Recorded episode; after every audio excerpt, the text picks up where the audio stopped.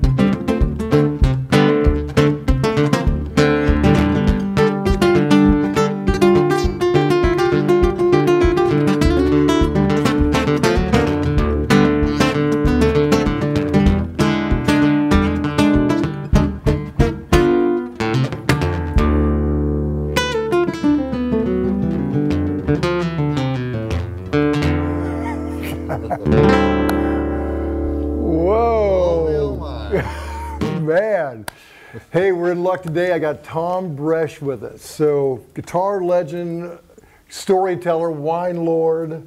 The wine lord, yes. and lover of beef stroganoff as well, with my Bordeaux wine. Yeah, right, right. So uh, the last time I, I, I saw you, Tom, we were um, doing a Johnny Hiland thing, and I had the misfortune of being on right after you and right before Brent Mason. So it was just, it was, it was, a, it was Nah, terrifying. Oh, God. And and Tom was, I had my beautiful girlfriend at the time there with me, and Tom was chatting her up the whole time, and she was ready to leave with Tom. I'm innocent. yeah, yeah, you are, you are. I could, I, I mean, you're a charming guy. She couldn't help herself. hey, let's uh, let's talk about that guitar. This guitar, yeah. This this is I call this a super duolette. It's made by Del Langejans of Holland, Michigan. Dell's now retired, living somewhere in Florida, not making guitars anymore, which is a shame. I've got a number of his guitars. He made my first handmade guitar that was a cutaway nylon string, dolled out. I mean, uh, it was it was something, and it still is. Yeah. And then uh, he saw me on Austin City Limits playing Travis's Martin with the Bigsby neck. Sure. And he called me and said, "Hey, I want to make a, a dreadnought for you because you know not a lot of people are into those funky sort of nylon string guitars, except the classical guys. Mine had 14 frets to the neck and Oh. all that, not 12 like classical, and it's cut away and all inlaid. So uh, I said, no, I would, I probably wouldn't play it. I said, I play if I want to play a steel string acoustic, I play Travis's. And about two months, three months later, a UPS guy comes up with a big box from Dell and it says, play it in good health. And I got the thing out, and God, it was gorgeous. It looked like the big brother to the nylon string. And I hated the neck. That's what I loved about Langejans' guitars, these incredible necks. Like this, both of these are, are just perfect to me. Yeah. And I hated that neck. But I used it for about, oh, maybe a year and a half or two years. Just played It was through like it. a baseball bat. Yeah. It's just so big and round. And I play all these chords like, like oh, that, Oh, where your, you thumbs over all the time. thumbs all, all of my very I won't do a G that way, I'll do it this way. Same same notes, same not one thing different, except it's like this. Now I can move behind the bar, Right. which you can't do if you're playing like this. So I had something go wrong with the pickup system in my nylon string Langejans. So I was going to be playing up in Michigan, so I brought the steel string and the Langejans, uh, the gut string, up there. And I said to Dell, I said, here, you fix that. He was about 15 minutes. How's that? Perfect, thanks. Wow. That's all there is to it. Yeah. I said, he says, uh, never said anything about the steel string. I'm surprised you like the neck. Well, Dell, I really hate the neck. but I've been playing it, but I don't like it. Well, I made it big and round because I knew you wouldn't like it, but I didn't know what you wanted. I figured first thing you would say, send it back to me, and say, I want this taken off, this, this, this, this, this. And I never heard from you. I said, well, I said, well, I've been playing it and cussing it the whole time.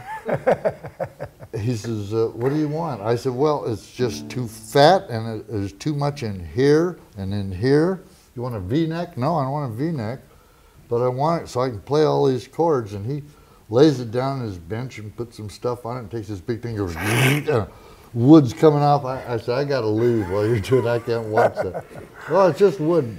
He says, I do this all the time. You know, well, I don't go through this all the time. So anyway, he comes about a half an hour later, he comes out and says, come try this guitar. I play. Whoa, can you take just a little more off right in through here and right in here, just a little bit. Yeah, Tom, okay, Tom, that's what he yelled. Okay, Tom. And he's doing that again. I went out and played more of his guitars out in the front lobby. Yeah. And uh, he comes out and says, here, try this out. Oh, and it was, it's still, uh, a lot of people that have played said, that, that's got to be the finest neck on a steel string guitar I've ever felt, ever. Wow. And to me, it it is, and and I played it. I can't believe I played it for two years, just just cussing it and hating it. Uh, how can he made that one so perfect and this one just totally sucked? Well, then I found out. You know, he didn't want to change anything. So um, I was playing in France one time, and they had a big guitar show there, and there was this little guitar, it's like a concert-sized guitar, hanging from this wire. It had two necks.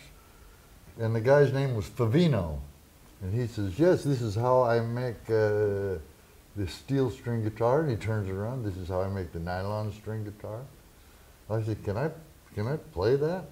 Yes, you can play. He takes it down. And because it was small, boy, this one neck hit my arm all the time. I thought, ooh, this really stinks. Yeah. It was an interesting idea. Can I shoot a couple pictures of this? No, you cannot shoot a picture. oh, okay. So I always have cameras with me. I'm a camera nut. And I went over to our little booth that they had for the Atkins Dadi Guitar Festival.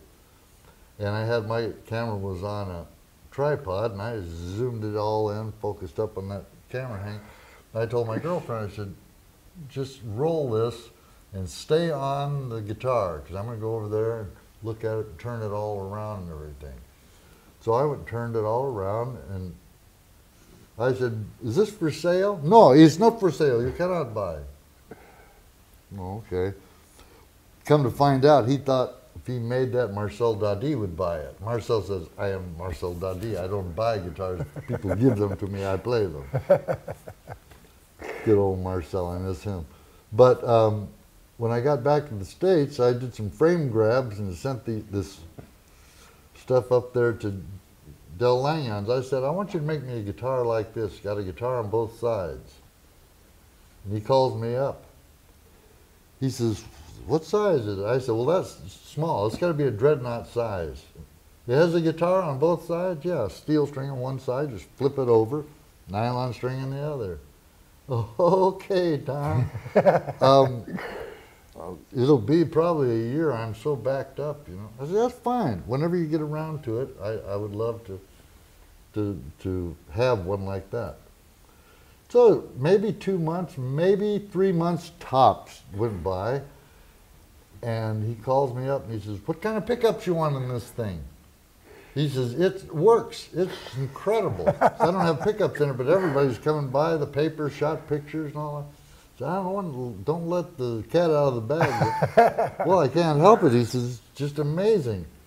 I says, your neck, your arm hit the other neck? No, which it doesn't. You do whatever you want. You don't even know this is here. See, it looks awkward, but I, but I guess the way it's designed, it's not at all, huh? It's perfect there. Put it here. Now this is out of the way. This, God. nothing there. And the original one has Tom on one side, on the steel string side it says Bresh. More people call me Bresh than Tom. Yeah. So it says Bresh here, you turn it over, it says Tom. So when he sent it up to me, um, first thing I did was went over to Chet's office. I called Chet and said, hey, hey what are you doing? "Well, I'm just hanging around here, don't you know, and uh, thinking about going to Arnold's and having some lunch. You want to go? Yeah, but I got something I want you to see. You've never seen anything like it. I've seen everything. Okay, I'm going to bring it over anyway. All right, see you in a few. Now I went over there. Well, that's the damnest thing I ever saw. You seen a lot like this? Never saw one like that. I'll be damned. Can I play it? Yeah. And I gave it to him, and it was funny hearing Chet screw up so much. he would be playing something, he'd go, uh, whatever he played, played a little something. Then he would go up and overshoot. Damn, I don't know if I'm supposed to go to the E or the R or where the hell I'm supposed to go. I've never realized that I look at these fret markings. But I must because I don't know where to go. I'm lost. Let me play the nylon string side. He turned it over. He started on something really beautiful. I think it sounds good, feels real good too. He was up and he overshot it. What the hell? How many damn frets is on there? I said 14. It's like a guitar. It's like an ovation gut string. Nylon string guitars are 12 frets. Not this one. and it's got the T, H, O, and the M. I don't know where the hell to go. Let's go have lunch. It's on me. Boy, that thing is great. Play me something on it. And I played a little tune. I'll be damned.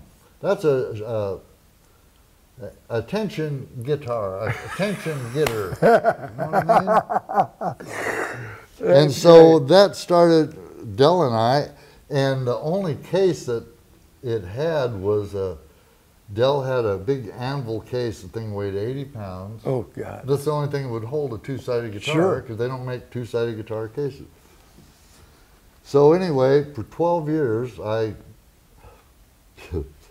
carried that thing and put it on planes and argued with people and about the, we're not taking that. Yeah, you got to take it, right? You know. And so finally, um, Dell says, "Oh, uh, I told him. I said there's a company. I forget what they're called, but I said they're in Michigan, about 50 miles above you, that they'll make any kind of case for any kind of guitar, and it only adds five pounds to the weight of the guitar." Oh, okay, Tom, I'll call him. And he called me, thanks, that's a great case. So it's about 10, 12 years later, Dell called me, said he's coming through Nashville. Do I need any maintenance done on my guitars? I said, yeah. And he says, then I, I brought you a present too. I said, oh, okay. So I went over there. He was staying in a hotel. I, I got over to the hotel and he, I brought that big case in. He says, oh, God, you still carrying that case? It's the only case I got. Well, you told me about a place. I said, yeah, but I didn't have a case. Well, you do now. And he said to his wife, go out to my out to the van out there and bring in that case. That's for Tom. I was going to give that to you as a second case. I don't have a second case. Yeah, well, you do now. You well, you got the first one, and you can have that big one if you need a second case. So then I got that, and I got talking about. He says, I want to make you another duolette because he says, you know, that's the very first one ever made. And he says, I, I'm not sure. I said, well, it's, it's damn thing's perfect. He said, well, let's make one more perfect because I've, he says, I've made about a half a dozen of these things. And he says, I've come up with a lot of tricks with a double cutaway. Mine was a cutaway, but the way this one is, it's just much more. I see what he's talking about. He says, tell me about how you'd like it. I said, well, steel string. And I said, I want the backside to be braced. If I want to put barbed wire on it, I can put barbed wire.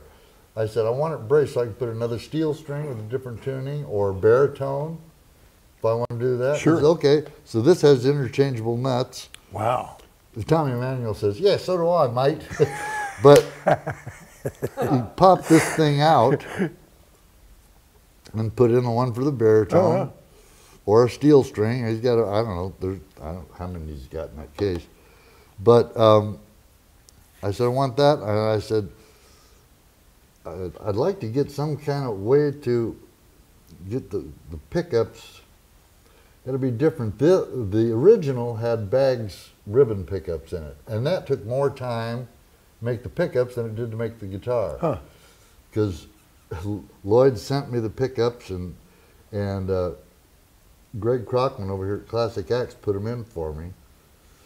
And God, it sounded great. Now a big crowd came over to Greg's place to see this guitar. But the thing was, if if I changed the tone here, it changed the tone of the other side. Oh, sure. And it ran the batteries down in about 30 minutes. Wow. I said, I can't get a full set out of the batteries. No, Shouldn't it have two batteries, one for each pickup, because it's two separate systems. Lloyd says, pull the pickups out and send them to me. So we did that. He had it for a while, oh, a month or so, and then Greg called me and says, come on, we'll put these new pickups in your guitar. Put it in, and then it didn't run the battery down, had two separate batteries, but that's when you change the tone or the volume, it changed the other side. Like, God, this can't work. Oh yeah, I'm gonna have to make an isolator for that too. Pull the bat, uh, the pickups out, send them back out to him, and I did that as well. And finally, a month or so went by and sent it back, and it was perfect ever since. So with Dell, I said I'm kind of getting into RMC pickups because I was using the Godin Multiac with the RMC pickup and using synth with it. So I said, um, I want this new one to have RMC pickups. So Richard McClish, do you know him? No. Well, he's at RMC, Richard McClish, Oh. RMC. There we go. And he's one of these real characters. He gets telling you, I said, I want to get a big bottom and I want to have this. Well, you see Tom, and his eyes start rolling back, and then all you see is whites of eyes. And he's going into uh, re- revolving of the strings against the impedance of what will happen. I just, that's what I want. You just ask what I want, that's what I want to do. You know what you should put inside of talking about your new dualette? You're wanting a synth to be able to hit the synth from either side? Yeah. Okay, you know what you should do is we should put mercury switches inside of it. So he had like 12 or I don't know how damn many mercury switches he had in it. Now explain what, what a mercury switch. Mercury switch is, well, I don't know what they use them in, but like if if I have uh, something electronic here, it's got mercury in it, Yeah. and it sits down at the bottom because it's heavy and it makes a contact. So now you've got a contact, and when you like with the guitar, this this side's on. Yeah. Turn it over, Mercury flows the other side. mercury falls to the bottom, and this side's on. This side isn't. And it's immediate like that. God, that's amazing. It happens. So his pickups finally went out. Like I've had him go out on a couple of guitars. But there's a, a guy named Ben, a young guy in, in Louisville, that is hooked up with Paul McGill. I don't know if you know Paul McGill or not. He made those great resonator guitars and the Super Chet or the Super Super McGill or whatever. Just a great guitar maker. And I was telling him the problems I had. We everybody tried to fix that RMC. Even McClish, he said, I don't know what I did, so I, I can't fix it. I'm not a, a repairman anyway. But you made the pickups, can't you fix it? So this guitar's been off the grid for maybe six, seven years. wow.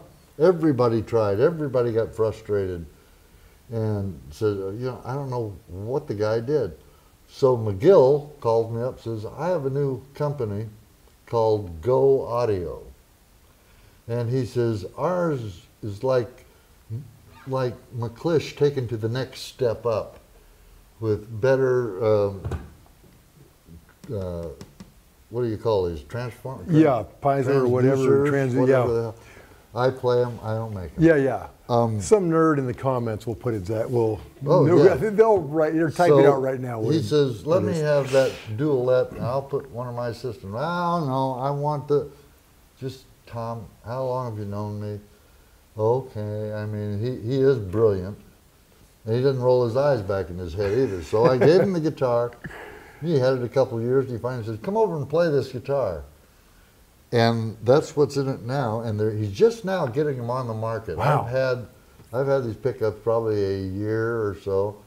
and they keep tweaking little things. Each string I can change. Of course, you got to pull this up, and with a little tool, each you can change the volume of each string individually. Oh, wow. And the EQ of each string individually. Like if you want really brassy top, you can do that, or you want whatever. But So is that now your pickup of choice? Are you using it in all acoustics or, or well, I'm using it in uh, two of it, two acoustics, and and this, so that'd be three altogether. God, that sounds great, man. Yeah, it, and it, as you can see, the thing is. Yeah. Play that just a little bit more if you don't mind. I just want Oh. to hear. What did I play before? See, here. Uh, wait a minute. Let's see. Isn't that funny? Somebody says, play, play guitar all my life. What can I play here? Uh, That is.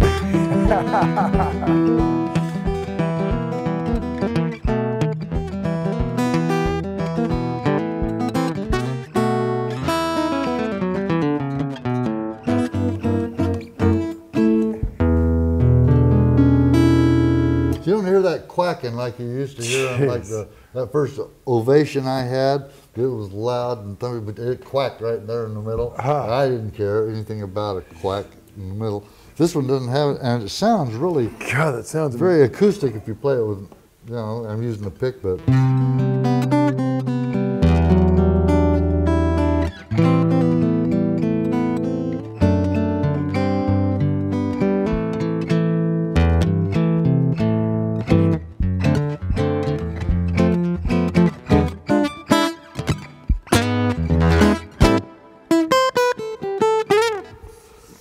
sounds But great. then the other side, Mercury switches in. This side you can hit all the rolling synth stuff with. Yeah. I got that down, laying on my leg. Drop D tuners on it. Yeah, those banjo tuners, that's great.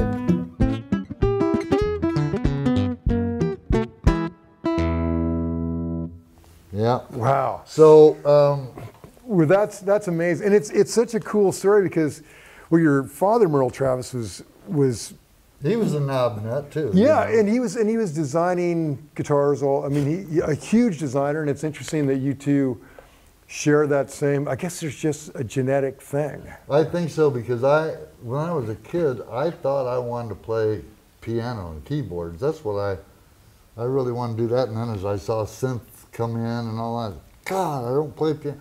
But I had this gene says you're not going to play any piano. Yeah, And then I had all this royalty of guitar players around me. right. Oh yeah, yeah. I mean, because you grew up. What were you saying around like okay, Thumbs Carlisle and, Thumbs and- Carlisle, Roy Lanham, Speedy West, uh, Jimmy Bryant. I used to get so close watching Jimmy's right hand because he was so fast. Yeah. He said, Tommy, back up. I'm going to hit your nose. I'm sorry. He said, you can see it from back there. Yeah, He's just worried about. Right. he's playing it. I just never saw anybody articulate, go through the strings the way he did that thing. Joe Maphis. Oh yeah, yeah, yeah. And Joe play anything. If it had a string on it, Joe was going to play it. God. And play the fire out of it too, you know. Yeah, you didn't So- have a choice. You had to be a great guitar player. you didn't. So I always had guitars around me. So I I I started playing, but it was the easy thing for me to do is keep my thumb going. That's where everybody had trouble Right. doing that.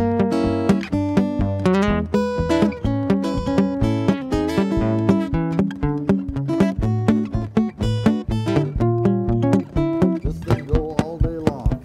Doesn't care. right. And then I, I had to, I didn't know where to put my hands though. so there was a bass player with a group at the time that was really popular. Uh, I think they were popular in the late 40s. I was born in 48.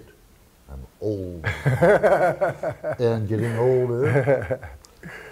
And Gil was played bass with the Hoosier Hot Shots, and he came over one time and says, "You know any chords?" No.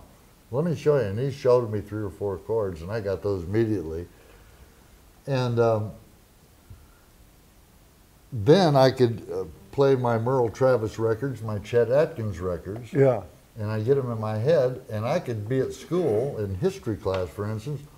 I could hear what they're doing, and, and I'm actually hunting and searching in my brain for where where is that going to go? I could tell it went somewhere up here, Yeah. and then I found out well if you're going to go to A, you're playing there, but you uh, seventh, but you can also do it here.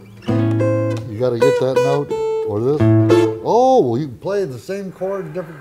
Then I started learning that, and um, I wound up in Vegas with the Hank Penny show. Hank had Roy Clark was with him, and Roy got a chance to open for Andy Griffith in the main showroom. So Hank says, "Time to move up, Roy. You're done."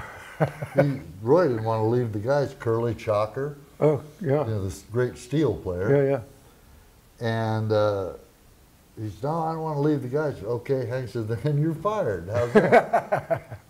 so then Roy became Roy Clark, uh, Yeah. as we all knew him.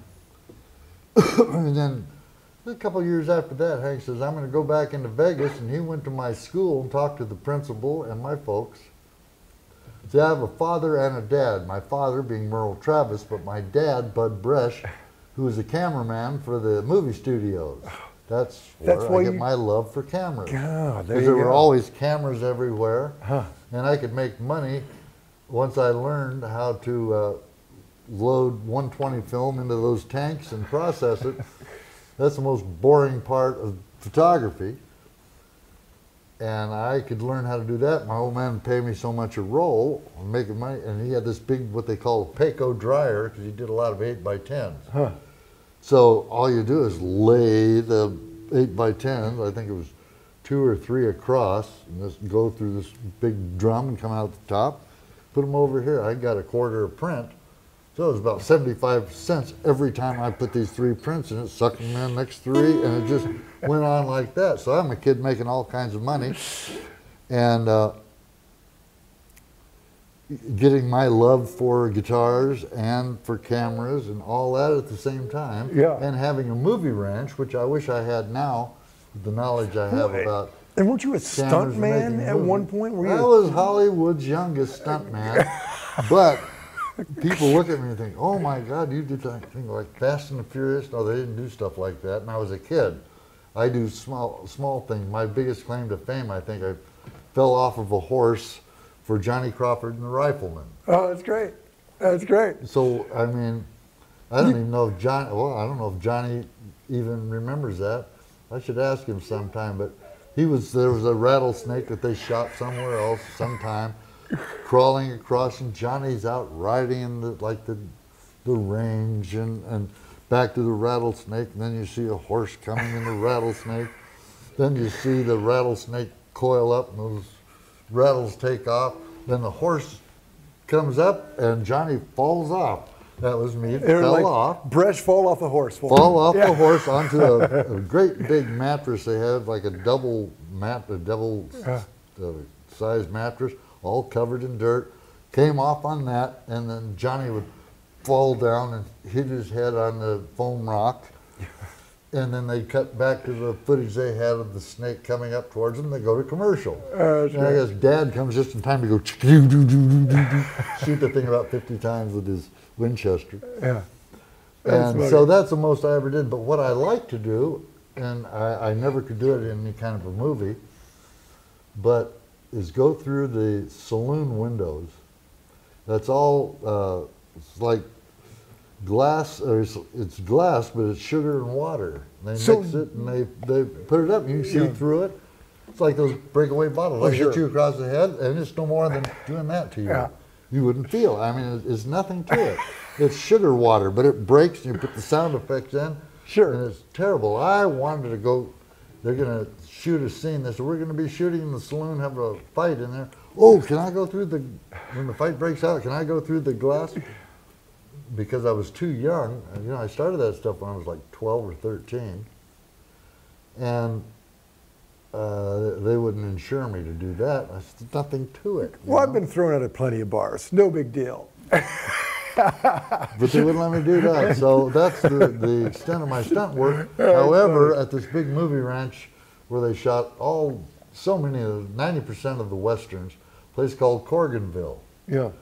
And that's where Fort Apache was built, and the and the uh, uh, Robin Hood Lake was a quarter of a mile up. One of the there's 2,200 acres of lot there. Yeah. Big lake, man-made lake with a big waterfall, and it had a camera room down in it with lights. So I, they let me down in the camera room whenever you shoot a guy, a stuntman come in and wrestle with the alligator or whatever it's supposed to be. There's this big double glass like in a recording studio, but and they had lights that would light up out there, and they'd shoot that stuff, and I'd watch them do all that. Wow. Hey, PG fans, if you're enjoying this rig rundown, please consider giving us a positive rating in your podcast platform of choice. And while you're at it, subscribe to our feed to make sure you never miss an episode. So- Rich, you really are the most interesting man in the world. But I don't drink beer. I, yeah, yeah, you're a wine guy. I'm a wino. Hey, let's talk about this guy over here. Now I've got, there's two holes back here to plug into. And if I let somebody else plug in, they'll always go for this. Yeah. And that's a stereo pick up the world pickup. Huh. That's a couple of pieces of tape inside here. And it's, you record with it, it's just incredible. Makes a big hole in the middle and it just swarms around the center. I keep telling, I said, you should be marketing this to the, us people with project studios at home that don't have floating rooms. It's hard to mic an acoustic guitar. You hear the people mowing the yards, the traffic going by. Oh, no, try it on the stage because it, no, it won't work on the stage. Any kind of volume and it takes off, you know. Yeah. So now, what pickup do you have in this guitar? This pickup is also a Go Audio. Okay.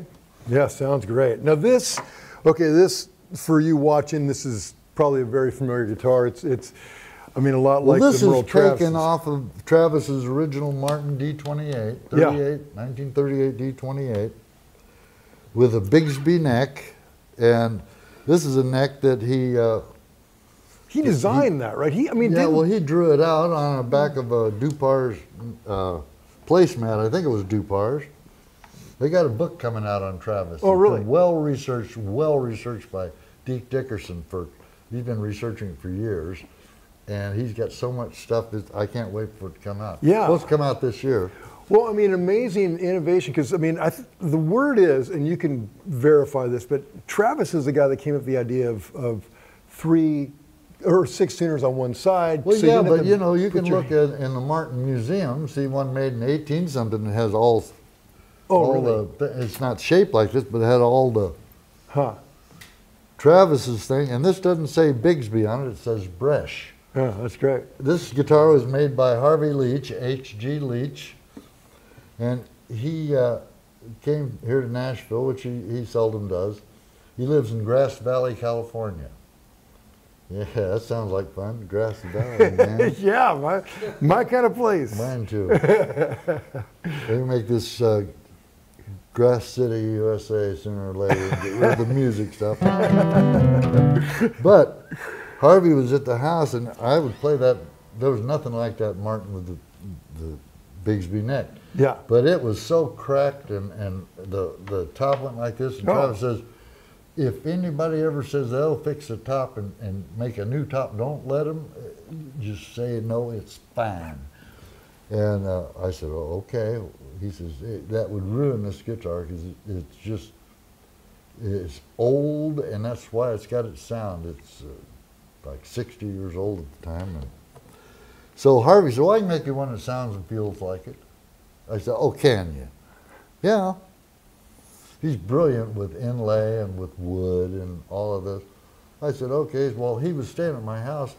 So we'd be watching HBO and he'd sit there with a yellow pad and micrometer. He'd do it like half an inch at a time, write down all these coordinates and did that all the way up the neck and all these different little things he's writing down. And he would do this over a course of three or four days while we were at home at night and hanging out. And so I don't know how many months, maybe six months later, he says, I'm coming to Nashville. I got your guitar. I want you to play it. Oh, okay. So we pulled it out, and I said, wow, Brazilian rosewood. Look at that Brazilian. Wow. Mm, baby. Because, Yeah. uh, Yeah, just beautiful. and it didn't have a pickup in it. It was just uh, Brazilian rosewood, and I, so I played it. And what's what's the top? The top is what what I played like. Wow, that sounds like Travis's acoustically. Yeah. How in the hell did you do that? Get that Adirondack spruce that's just been thrown up on, whiskey spilled on it, and uh, everything you can think of. Left in the car for a week in, in the sun and in the snow and everything. uh, And he said, "Oh, you'll never hear this top change. This is a piece of thousand-year-old California redwood." Wow. He says, "You you won't live long enough to hear it change at all." Wow. And it's got that song. It's a little quieter, like Travis's that that Adirondack spruce when it was, and the action is so low on this. Yeah, you keep your action low on all, Yeah, your, all your guitars. I think it's like 364ths off the Wow. I think Ed Beaver told me it's 364th. I could be wrong, but I think it's that. Maybe it's 464th. No, that would translate something else. 364th. Yeah, I like it down because it's like an electric. Yeah. And it's thin too. Look at how thin it is. Oh yeah. Travis So is- is that what the? I mean, what the what Travis's was it that thin? Yeah. So he This is- copied it. Yeah, he did it this deal. Like I would go, I went and got Travis's out of the case. I play this, my eyes closed, play it. And I get Travis's play it. Damn, man, you're really Wow. good at this stuff. Yeah. Yeah, I like the. So this one we called the the Spirit. I said, uh, he said, I'm going to make it. I said, well, we got to make it so it would be what Travis would order if he was going to try to get a new guitar. That's Yeah. what I'd like it to be. He says, okay. Like, what would that be? I said, well, inlay down the sides of the neck and all that, and around the, the body, you know. I mean, dolled up. Yeah. If Travis had his way, he'd have Merle Travis and lights going down. Merle Travis. Eat here, sleep here, Yeah. Merle Travis. Yeah. Yeah. He understood branding. He. Uh, I said to Travis one time, that big Super 400 Gibson he has, I said, I said, Merle Travis down the neck, can't miss it. Why do you have that? He says, well, because he says, you get up there and play for 45 minutes or an hour, and nobody has the slightest idea who you are. At least I thought they read that long enough. But he says, that got put to rest one night I was playing, and I was up there an hour, and this woman right down in the front came up get my autograph after the show, and she says, "Can I ask you a question?" Well, most certainly, young lady. What would you like to know? Is Mary Travers your daughter? so I said, I became a Travers. Then, so they don't, they don't know, they don't get it. So I would have it in neon. So Harvey and I had a laugh about that. But this one's all dolled up. I said, you got to make me one out of the cheapest wood you can find so I can see how that feels and sounds. So this three, four months later, and he sent this guitar. It's Vietnam rosewood or Vietnam uh, spruce on the top, or Vietnam rosewood, I guess is what it was, and some cheap spruce. I can't even tell you now because I don't remember. But it felt the same, and it sounded good. It was really a hog too. Huh. That one was loud Huh. because of that big spruce top on it. So uh, That's the- great. I'll get into the shape of this neck and why here in a minute. or oh yeah, so. yeah. Actually, that's a good. That's a good segue. Before we put away this acoustic, can you talk about this thumper you're using? Um, This stomper of mine, this is a, a porch board. I think the cord came out. Yeah. Yeah. okay. yeah. Oh yeah, yeah. I had a great big long thing like this, and this big, and it was all wood, and you stomp that. And boy, I love that. I I met the lady and the, the man that made it,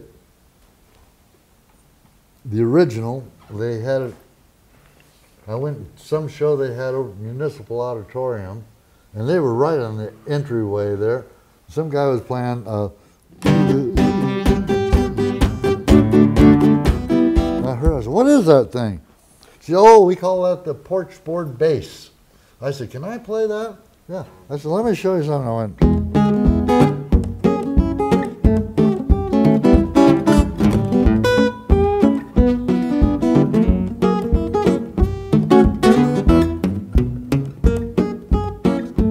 "Well, well, that's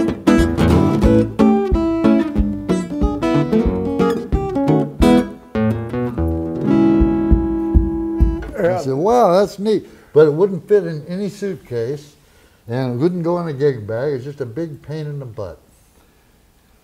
And uh, she passed on here a few years ago and she was going to send me, she said, I got a little one that I'm making now. She says, it's just, it's really small and it'd be perfect for what you're wanting. I said, oh, really? And she says, I'll get you one. My son's going to take over the company. He'll be down in the Chet thing, introduce him around. Well, he never showed up. Kind of flaky. No offense, but kind of flaky. Sure. And uh, didn't want to sell me one. I said, no, I, I kind of put you, help put you guys on the map. I, I don't want to buy one. Well, we're back ordered and I can't even make you one. Blah, blah, blah. So uh, there's a guy here in town that does the rock and review named uh, Eric Dahl. Yeah, I, I know, know Eric. Eric? Yeah, yeah, you bet. Makes damn good wine too. He makes damn good wine, Yes, and does. he's got. So anyway, he's got I had like a, I had my big ass porch board over at his house, and he says, "You play with that thing?" I yeah, it's pain in the butt and all that. And uh, I said, "They make a little one like this." I said, "I'd like to get my hands on it, but I said I can't, I can't get it. So, whatever, I'll put up with this thing. I just won't fly with it. I hate not having it." And so. Uh, I played a couple songs in his backyard for the people over there, and he comes down and he says, "Here, what is that?" And it was this one.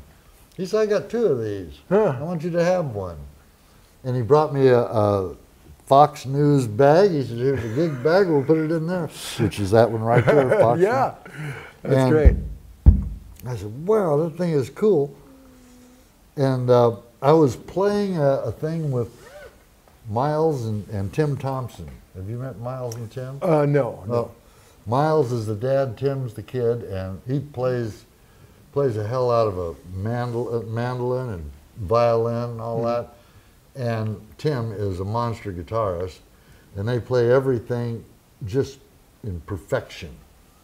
Or Tim will jump Miles' butt. So Miles is grown up knowing it's got to be perfect, Yeah. and it is, and it's great.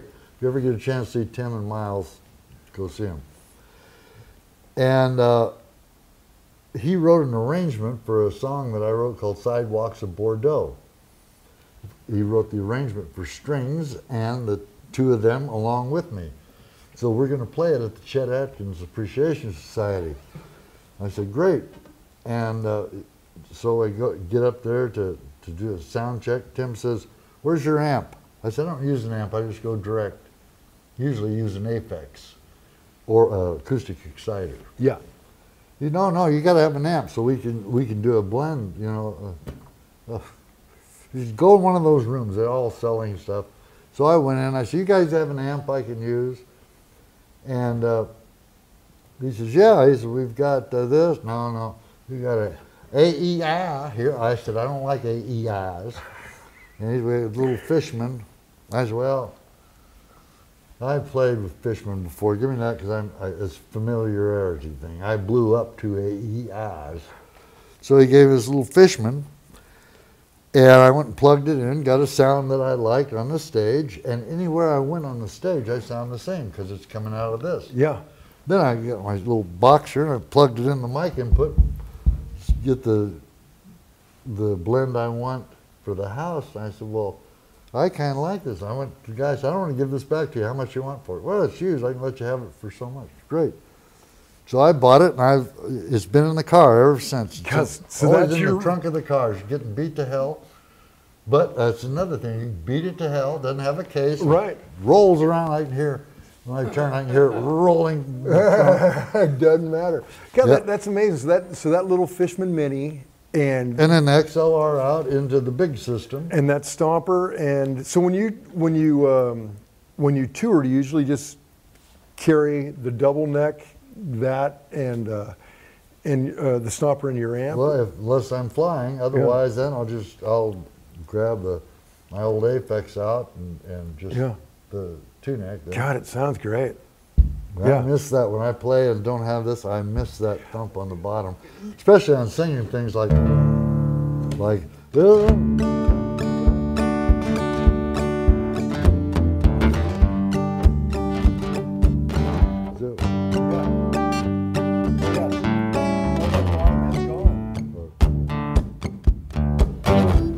Whatever. Yeah. I miss that bottom when you get subs and all that and get. Oh, yeah. If there's a good sound guy, I'll, I'll let him have the. You, Otherwise, I don't let the sound guy mess. He gets what I give him. yeah. Do, do you use the stomper when you go for when you play electric as well? Yeah, I don't play electric much, Well, but when I do, yeah. we got to get into that guy over there. Let's let's let's.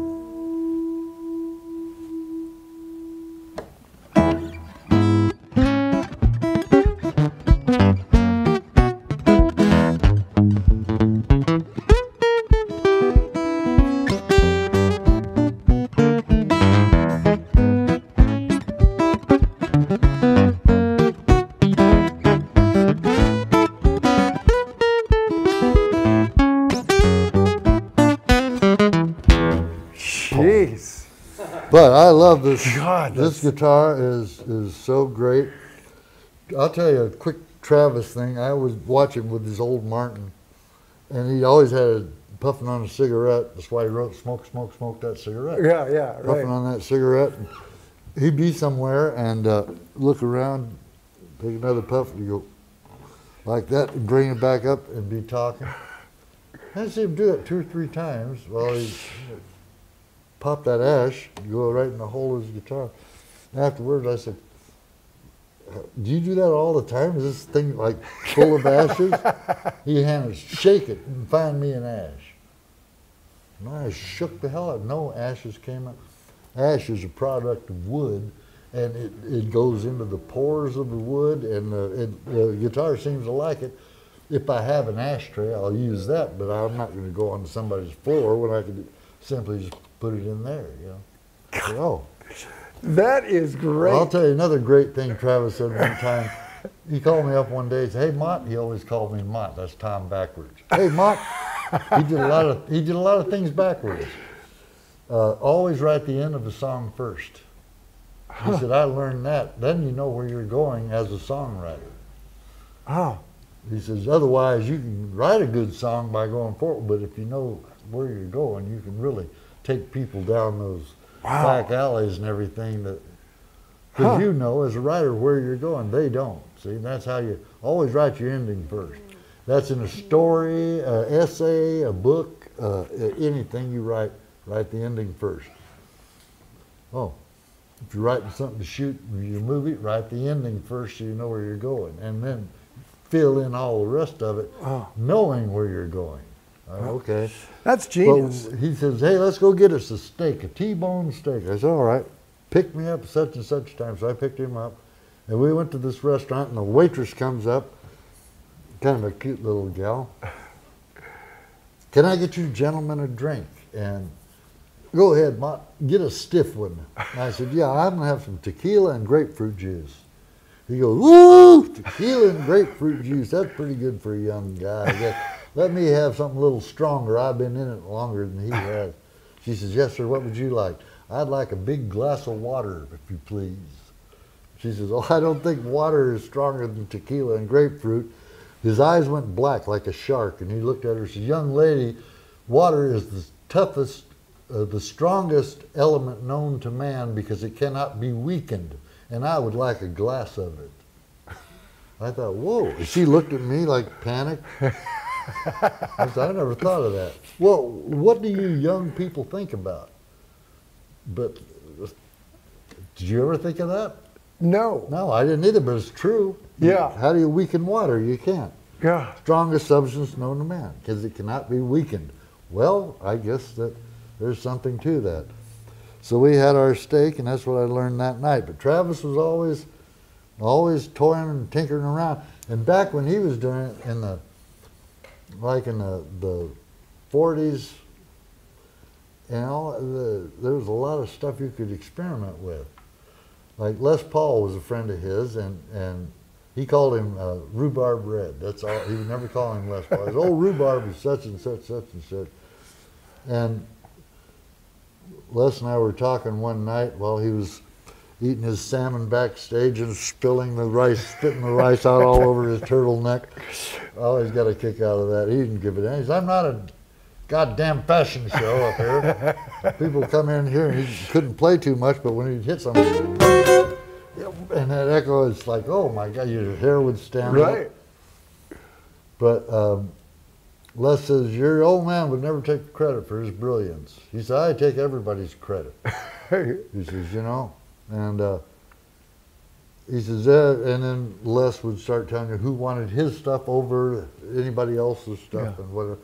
But Travis, they they were both making a solid body guitar at the same time. right. Travis drew this thing out to Paul Bigsby, who was a motorcycle racer, Yeah. and he made those great solid Bigsby steel guitars. Travis said he wanted, he said to Paul, can you make me a, regular guitar like you make it out of that curly maple and all that sort of thing? Paul said, yeah, I can do any damn thing, real loud sort of character. I never got to meet Paul. Travis said, real loud, I can do any goddamn thing you want, you know. And so Travis says, I drew out this guitar on a back of a placemat we had. I think he said it was Dupar's restaurant. I could be wrong. It doesn't make any difference. It was the back of one of those paper placemats. And Travis was a good artist. He drew cartoons all the time. Huh. And uh, just, he was brilliant at doing that. I draw a stick man. People say, well, what is that? "Uh, that's the guy. Here, I'll put a nose on. Oh, okay. He's going that way? No, he's going over here. What's the difference? Well, the nose should be on this side. I'm not trying to draw. I'm trying to show you something. So, um, he says, I want it to look like a fiddle, except be a guitar. He says, I, I make a headstock that goes straight down like this and look like a fiddle. This originally went up like a fiddle. Oh, the scroll. and you'll up. see on this guitar I'm about to bring up. Let's bring it up now Yeah, so let's I can tell this. Yeah. Okay. Let me grab this thing. Well, here, you John, why don't we hand this guy to you? throw this somewhere. yeah. and, and Yeah. Thanks, John. Keep it offset. Yeah. Give me this. This, Oh, God, that's so cool. this is how the, the, origi- the original is in the Hall, Country Music Hall of Fame. I've seen it there. Yeah, Yeah. it's in the country. mu- Says Merle Travis down here, and a little side. Uh, my mind takes off. Merle Travis. He says, "Did you ever notice when I signed my name, I signed Mule Train, and nobody would know the difference?" I said, "Really? Oh yeah, the way he made his E and R, to- Oh, really? and Travis at the end could look like an I N." He says, uh, "Next person comes up and asks for an autograph, I'll write Mule Train." I said, oh, "Okay." And some guy comes up and says, Mr. Travis, can I get your autograph? He says, yeah. And he takes his thing, writes it down. Says, what's your name? John. John, keep picking. Da, da, da. Look at what, what watch it. Merle. How many people have you seen do that when you ask for their autograph? Merle and Travis. There you go. Uh, fella, thank you, sir. You pick? Yeah. Uh, Good, because I put keep picking, I didn't even ask. well, look at that wood. That wood is fabulous. Yeah. That's great. This guitar is made, was made, this is not an original. It's a replica of the original, made with original parts. This was made by Eric Galetta out there in Hemet, California. oh, he nailed it.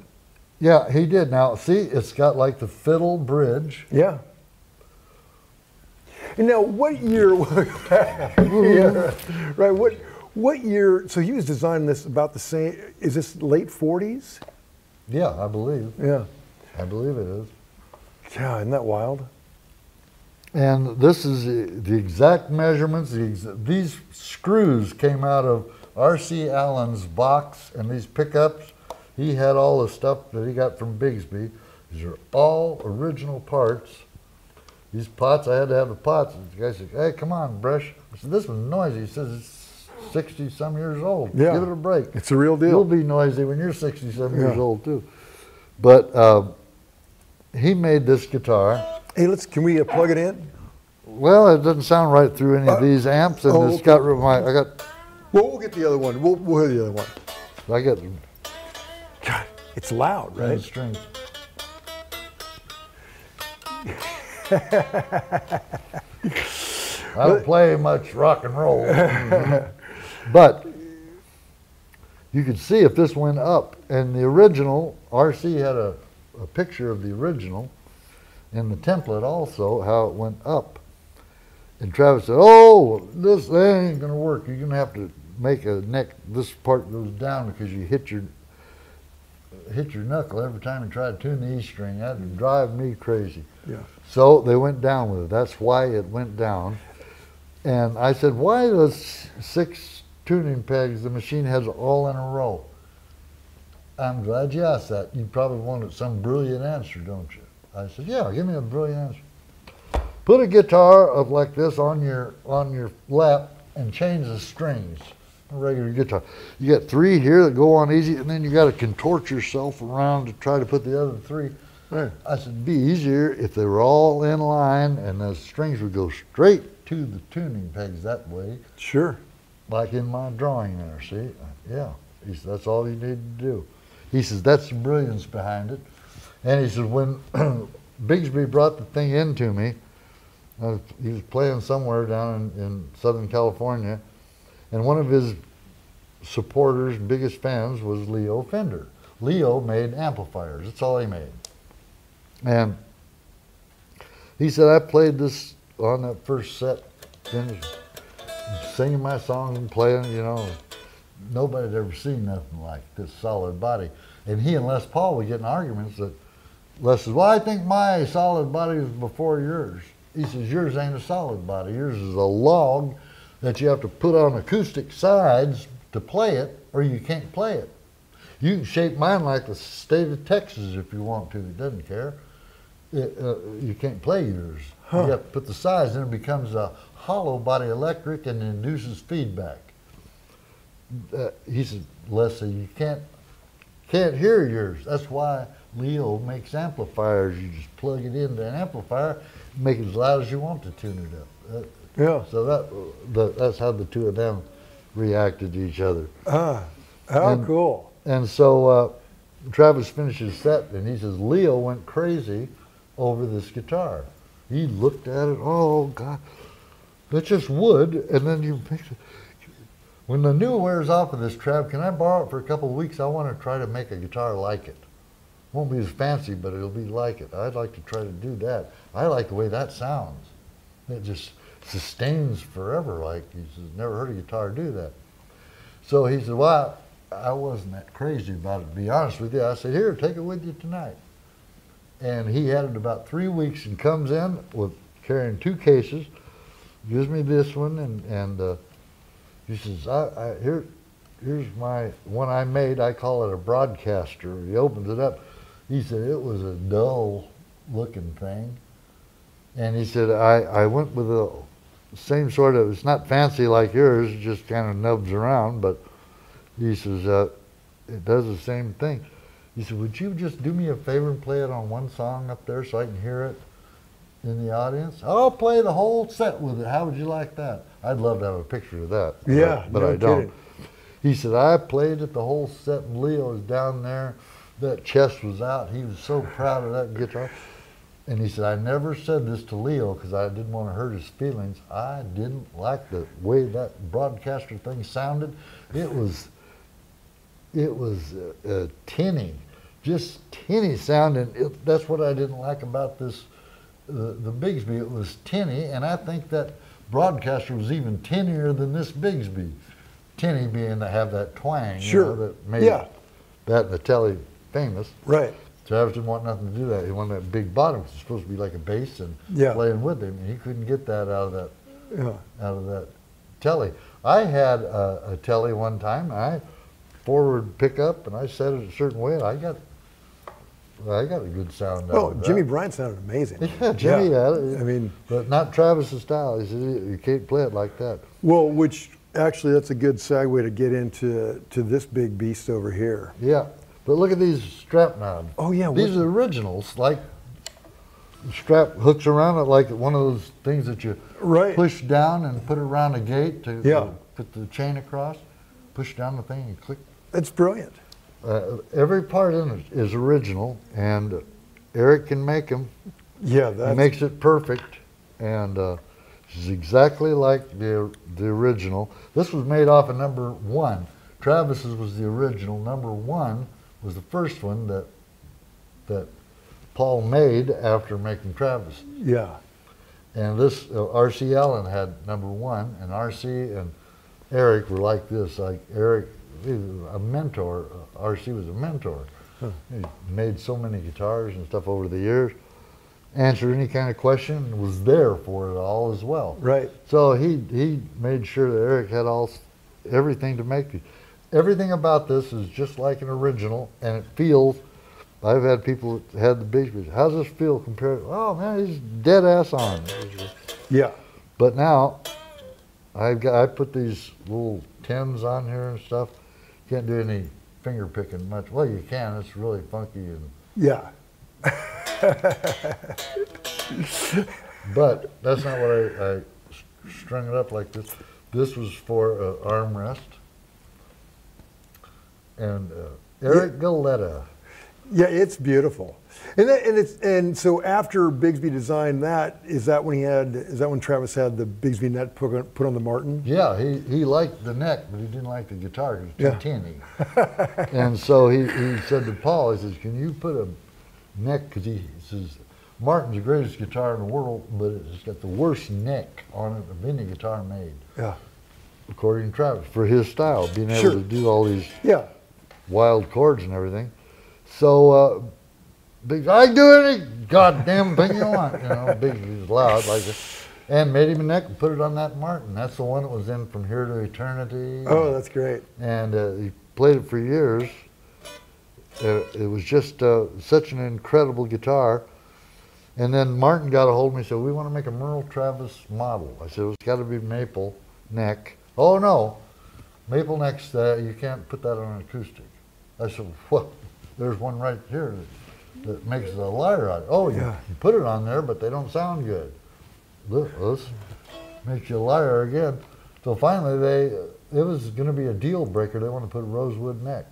They said we're going to use the same headstock and everything, but we'll put Martin in this font. Then I got a call one day from Dick Boak there at Martin. He says, "Hey, uh, Chris Martin wanted me to call you because he says he's having dinner with uh, Fred Gretsch tomorrow night. Wanted to know if you wanted to give up the royalty on one of your guitars." I said, "For what?" Well, he's going to ask Fred if he can use the Bigsby name so they can have it look just like a. Oh, great. And so Fred Gretsch says, I don't play guitars. Just give me one of the ones you turned down. I like to be able to put it on my wall. Yeah, use it up. Yeah. Enjoy it. We get a little plug for Bigsby out there and one for Travis. So I didn't even have to give up a royalty. Thank you, Fred. and uh, the Travis model felt just like Travis's. It's got a, a inch and what is it? One and 11 thirteenths, I think. Feel how small. This one's not as small as. As as your uh, one. Yeah, that other one does feel smaller, but boy, that feels good though. That's a really comfortable neck. but you feel that that uh, wherever that uh, That other Martin. the leech. oh yeah, there it is. Hold on. Feel on. that. That's exactly like Travis's. Yeah. You know what? and that's small. A lot of people don't like it, you know, but You know what? Eric Dahl, who you mentioned, has one of these. Uh, the Martin he got he reissues. didn't get the Travis model though. When Yeah, it was all over. yeah, that's great. See how small that is? Yeah. But you can get all those those kind of chords. Yeah. And uh, Eric got the Martin with the uh, Bigsby neck, but it's wide. His neck is wide because Yeah. they were going to make a second model, but then he's going to have to share royalties with me. So Fred and Chris got together, shooed the fresh man out of it. Yeah, yeah, yeah, yeah. That's as it goes. Hey, you got to get into this thing now too. Yeah, Since this one here. So uh, I've seen uh, videos online of you and your dad playing. I think he had a I had a Super 400. yeah a Super 400, yeah. with that crazy huge whammy bar on it. And Well, uh, this is a D'Angelico. yeah, okay. It's, let's. But let's it's not one on made this. by John D'Angelico. This is the new D'Angelico bunch, and they they wanted to make a guitar like Travis's Super 400. They said for you to play when you do your Travis stuff out there, we'd like it to be a D'Angelico. Yeah. And we'll make it off of a New Yorker because that's an 18 inch like the. So this was originally a New Yorker. And I said, it's got to have like those original P90 pickups. I have another one that uh, was made by Aaron Cowles that has Gibson P90s and it no more sounds like a P90 than, than a freight train does. Really. And I called Seymour Duncan. I said, "Hey, do you have a P90?" Yeah, yeah, exact. Like, what do you want? The like a old one, not like 52 or so? Yeah, yeah. My, get my dog-eared. I'll send you a couple dog-eared P90s. They're they're just like 18-year-old P90. They won't. Now you're used to Travis's. It was made in 52 or 53, somewhere in there, 54. And over the years, they, they Sure. they lose some of their strength, just Yeah. like you will. But these are, are muscled up young P90s. I said, do they sound the same? Same exact wrap, same exact everything. The wire, everything is the same. And boy, it is. This guitar is uh, sounds just like Travis's, and it's got this whammy knob that Travis came up with. Yeah. What is the story on that? he he wanted well see Gibson made that uh, vibrola and you shook it this way Yeah. and it was good for about one shake and then everything was out of tune. Yeah. Travis says they're going about it wrong. He got his pad out, drew it. You got to take a string and go around a piece down here and buckle the string behind it. Now the string comes over, and then this this lever that comes out pushes it up and down, and it'll loosen, tighten the strings up, and it'll sound like a steel guitar then. So he said to Paul Bigsby, "Can you can you make one of those for me?" And he says, "Yeah." He says, "How are you going to get it to go back to the exact place it's supposed to go?" Travis says, "I told you how to do it. I ain't no mechanic like you are, and I don't know how to make things. That's for you to figure out." And so, I guess that stumped old uh, uh, Bigsby for for a while. And uh, Travis said he got a call one night. Says, "Hey, I got this contraption of yours working. If you want to come down tomorrow, and try it out." And Travis said, "I I couldn't get up early enough to get down to down here wherever." And we don't have. Oh, we do have a mic Oh, yeah. there.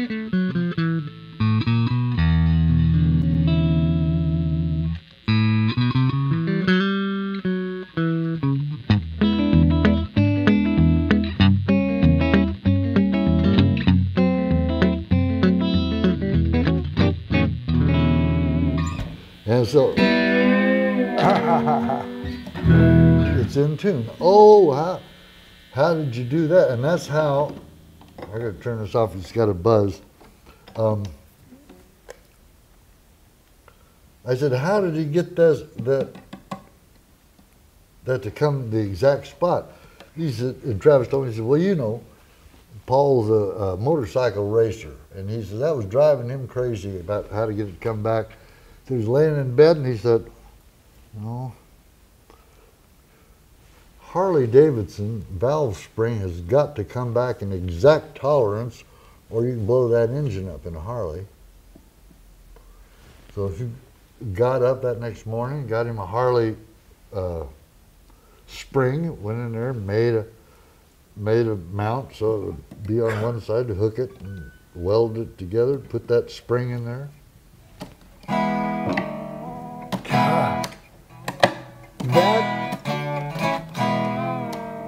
I'll be down.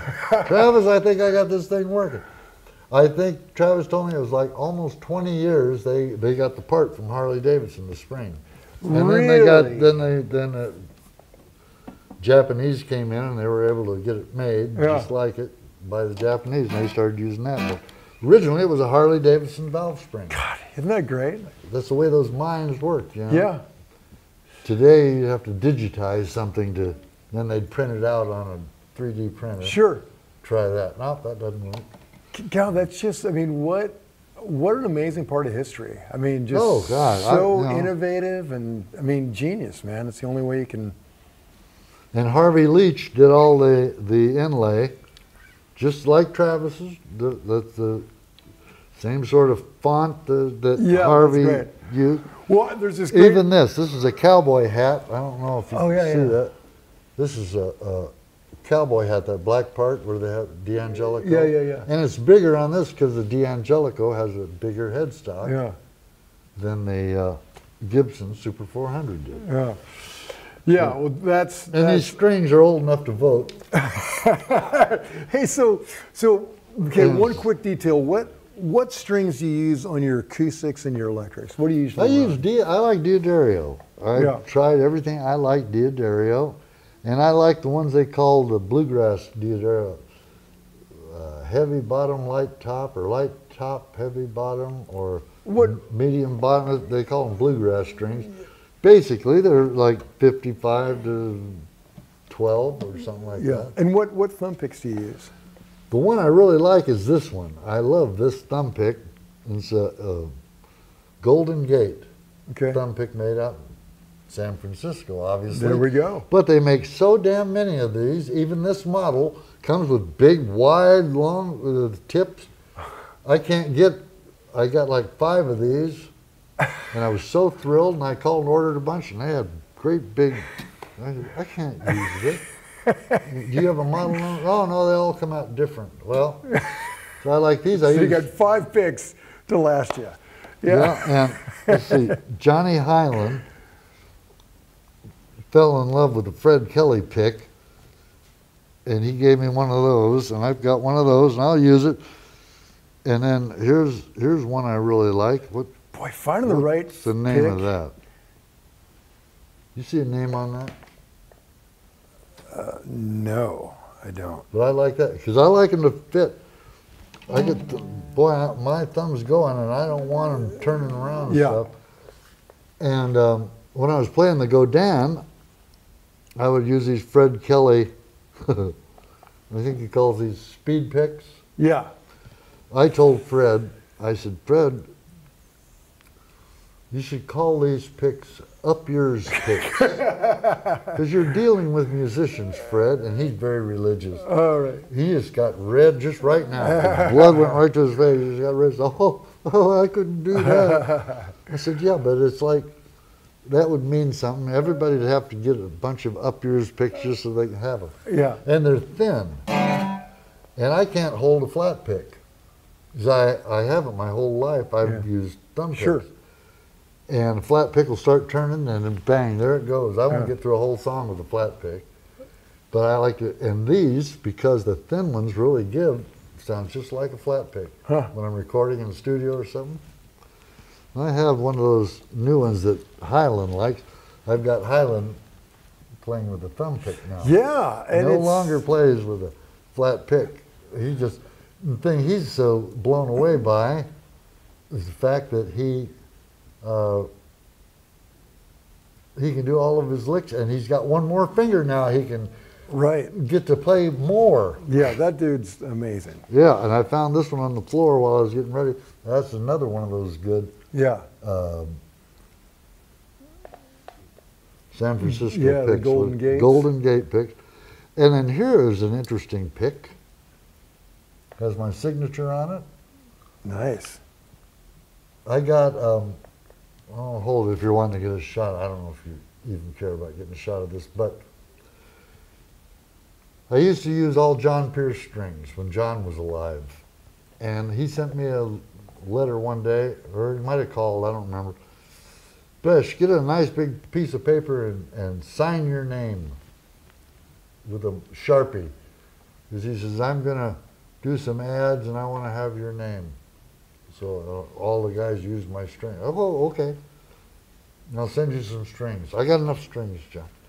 So anyway, it was two, three months later, and here comes UPS with all these picks, grosses of picks. a note. When these are gone, there are no more, and there will be no more, and you can't get the material.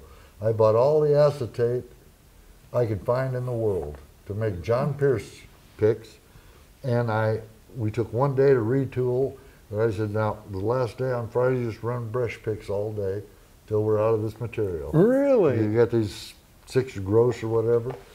Enjoy them and don't use a, a cigarette lighter around them because they will take off like a sparkler. Yeah. The First thing I had to do is light one up. Whoa, look at that! But they've got their own sound, you know. But as you wear them and the heat from your finger gets on and the pick, they start getting loose. Really? Yeah. And Buster B. Jones told me, just leave them alone, boss. Close them down like this, set it on, use another one. That one will go back tight, and then as you, as you play a set, you might have to go through a couple picks in the set. But I don't have my my green Johnny Hiland uh, Fred Kelly pick. It's but it's green and it stays on pretty good. Doesn't turn much. But Johnny says it didn't turn on, all on me. And Johnny gave me this one. He said he was somewhere and he said, I put it on. I put this pick on. Ooh, Bresh will like that. You see how tight that is? Yeah, I, I have really fat thumbs. I can't get. Oh yeah, you got I have, thumbs. yeah, I, it's yeah, freakishly large thumbs. Yeah. So this would still probably go around you because it's so flimsy. Watch it break. You'll feel bad. yeah, no, That go around you? perfect. Yeah. And it's got a sound, nothing like acetate. yeah, that's interesting that the body heat will make it. Yeah, it makes them loosen up. I don't care how new it is. You play in a while, the Yeah. body heat just starts. They start wanting to turn on you. Yeah. You can't have that. Yeah. So Well, Tom, I tell you, it, it is such a uh, honor to just hang with you and hear all these stories and hear you playing, man. I mean, thank you. I'm glad to get this out of the closet. I got to put some new strings on it. I miss the sound of it. Oh yeah, and hey, for you people watching, there's this great video of uh, Bresh with uh, with Travis, and you guys are both is with the Super 400. You're both playing at the same time. Yeah, yeah. it is. It is. It is wild. that's from that old TV show in Canada. I Yeah, a yeah, yeah. Tom had a TV show. Uh, was it uh, Nashville Swing? Nashville Swing. It's we shot it in in Toronto, Toronto. Canada.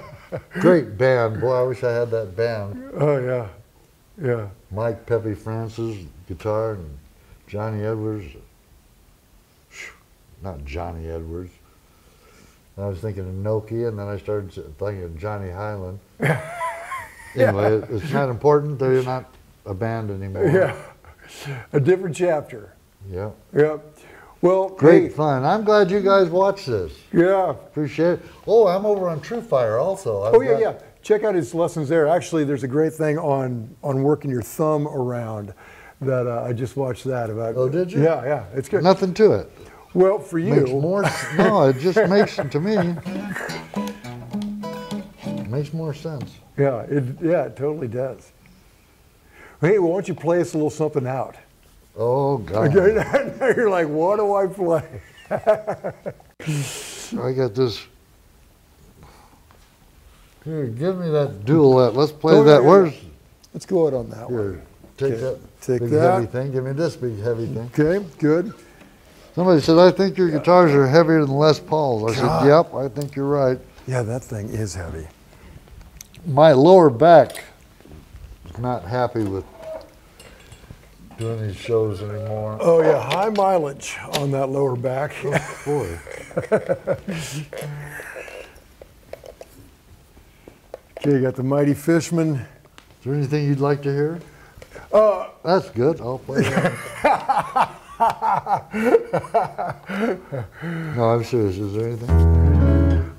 we were talking about Travis. Let me just play a, a Travis song on the duet, yeah. and we'll call it a day. Make sure and subscribe if you like this. Punch the thumbs up. If you didn't like it, punch it twice.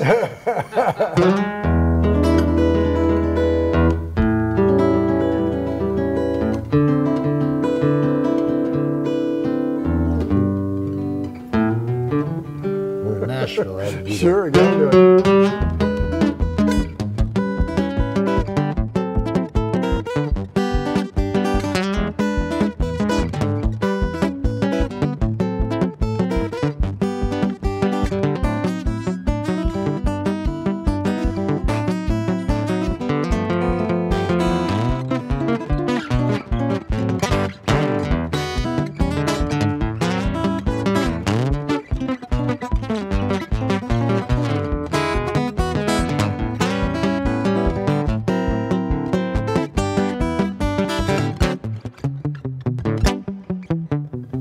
bass. I used to do this part on the bass.